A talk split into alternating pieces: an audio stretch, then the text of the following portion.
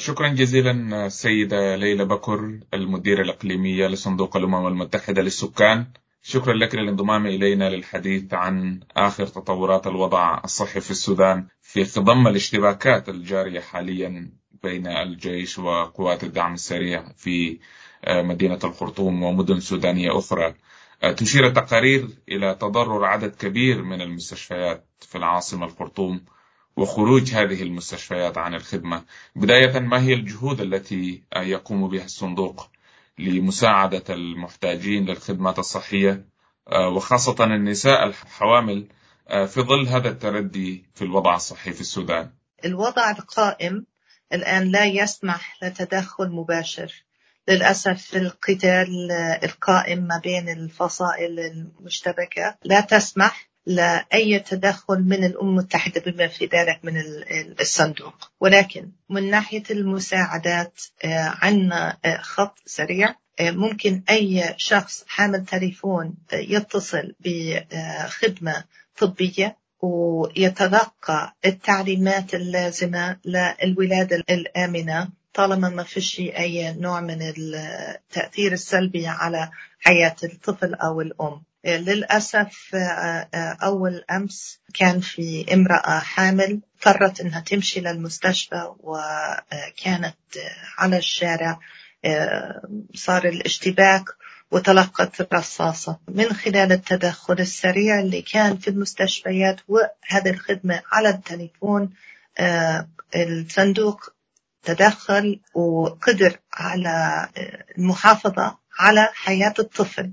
ولكن للأسف الأم توفت. وإحنا قلقين على هذا الوضع وأزمة المستشفيات والانقطاع من الأطباء ومقدمي الخدمة الطبية حتى لو المستشفى كان قائم بظل هذا الظروف. ونتمنى ونطلب من جميع الفصائل على التوقف من القتال والسماح للمساعدات الإنسانية. هل لديكم فرق طبية على الأرض أستاذة ليلى تعمل مع السلطات الصحية لتقديم الخدمات الصحية للمتأثرين من من خلال الحكومات ومن الكوادر الطبية الوطنية ولكن الحال القائم ما فيش سماح للتحرك وهذا اللي بيسبب الصعوبة للوصول.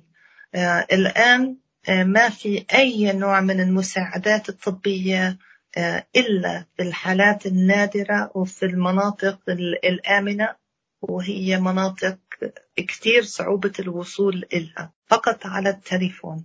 طيب وفقا للسلطات الصحية هنا هناك مناشدات بأن يتم تدخل عاجل وخاصة في ظل نفاذ المواد المعدات الطبية ما هي الحلول في هذه الحالة؟ الحلول تبدأ من وقف القتال أولا ثانيا الحفاظ على كل الكوادر الطبية والمستشفيات والمراكز الطبية واحترام القانون الدولي في عدم إصابة أي شخص بيشتغل في الكادر الطبي مهما كانت جنسيته والسماح للوصول لأي مدني محتاج لمساعدة طبية. ضمن القتال واحد من المآسي الإضافية هي مداهمة المراكز الصحية والسرقات التي تتم داخل المستشفيات من معدات وكل المواد الطبية للأسف. هل أجريتم تقييما أوليا لمعرفة الاحتياجات الضرورية الماسة في الوقت الحالي؟ كمان مرة للأسف شدة القتال وانتشار القتال على الأرض خاصة في المناطق في العاصمة في الخرطوم لا تسمح للتحرك لمعرفة الاحتياجات بشكل دقيق ولكن من خلال معرفتنا واتصالاتنا مع جميع شركائنا على الأرض وفي كافة أنحاء الوطن إحنا بنحس وعم نستدرك جزء على الأقل من الاحتياجات وخاصة لل 220 ألف امرأة حامل بهذا الوضع في الخرطوم فقط. وعندنا 24 ألف امرأة على قيد الولادة. هدول النساء عم بتشكل خطر على حياتهم وعلى حياة أطفالهم وعلى حياة العائلة. وبضمن الظروف الحالية التي يتم فيها الشح من الموارد الأساسية مثل المياه الجارية والغذاء تتشاكل وتتفاقم هذه الاحتياجات بشكل سريع. أنت تطرقت إلى مسألة التنسيق مع الوكالات الأممية الأخرى والشركاء في المجال الصحي. حدثينا عن هذا الأمر. صندوق الأمم المتحدة للسكان آه، تهتم بشكل متخصص بالنساء الحوامل والفتيات. ولكن إحنا بنشتغل من ضمن منظوم الأمم المتحدة بشكل عام وبالتحديد مع منظمة الصحة العالمية واليونيسف للمساعدات الطبية والصحية بشكل آه، أجمع. آه، حاليا عم بنحاول أنه نأمن الموارد الطبية الكادر الطبي والأمانة في الأماكن التي تقدم فيها الخدمات الصحية مثل المستشفيات والعيادات أو حتى في البيوت من خلال المساعدات مباشرة للناس المحتاجين. ولكن يعني لازم أعيد الكلام. إذا لم يسمح للتحرك بشكل آمن للكوادر الطبية الإنسانية آه، والوصول لهذا الكادر والمواد لم يكن أي نوع من المساعدات مش ممكن أنها توصل للناس. وهذا بشكل خطر على الجميع. بما في ذلك المقدمي الخدمة من الأمم المتحدة نفسنا. إحنا تحت الحصار حاليا. بالإضافة إلى هذا العائق الرئيسي الذي يشكله استمرار القتال أمام تقديم الخدمات الصحية هل هناك تحديات أخرى؟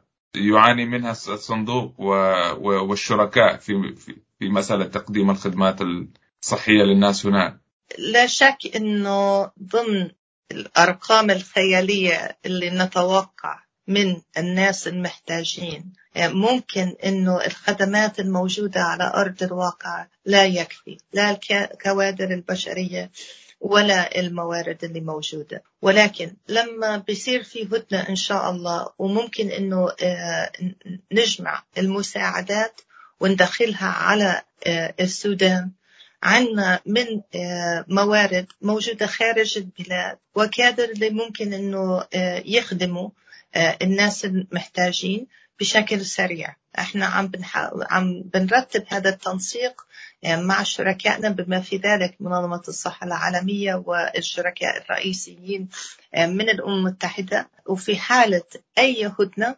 إحنا آه، راح نوصل هاي الموارد بشكل سريع على البلاد آه، للمساعدات السريعة كمان وفي حالة عدم حدوث هدنة لا قدر الله هل لديكم خطة في هذا الأمر؟ إحنا يعني خطتنا مبنية على الأمل أنه يصير في هدنة. وكل الجهات السياسية أيضا في الأمم المتحدة تجري وتعمل بهذا الاتجاه. بدون ما يكون في هدنة استمرارية القتال لا يسمح حاليا المطار وكل المناطق اللي ممكن إنه يكون في أي نوع من دخول هاي الموارد على السودان مغلقة. هل لديك رسالة إلى إلى النساء السودانيات في ظل هذه الأزمة؟ آه، أول شيء الرسالة رسالة تضامن ورسالة أمل يعني مش بس تضامن إحنا بنتأمل إنه يكون في سلام قائم على البلاد وبنتأمل إنه كل إنسانة ست سودانية تكون هي على قيد الحياة بشكل إنساني وتعرف تعيش حياتها بسلم وبحياة كريمة كما يعيش جميع النساء في العالم. ونتمنى لهم كل الخير والأمان. وما هي رسالتك للأطراف المتحاربة؟ رسالتي إنه يتذكروا إنه كل إنسان بيستاهل إنه يعيش حياة كريمة. وهذا بيتطلب إنه وقف القتال والحوار.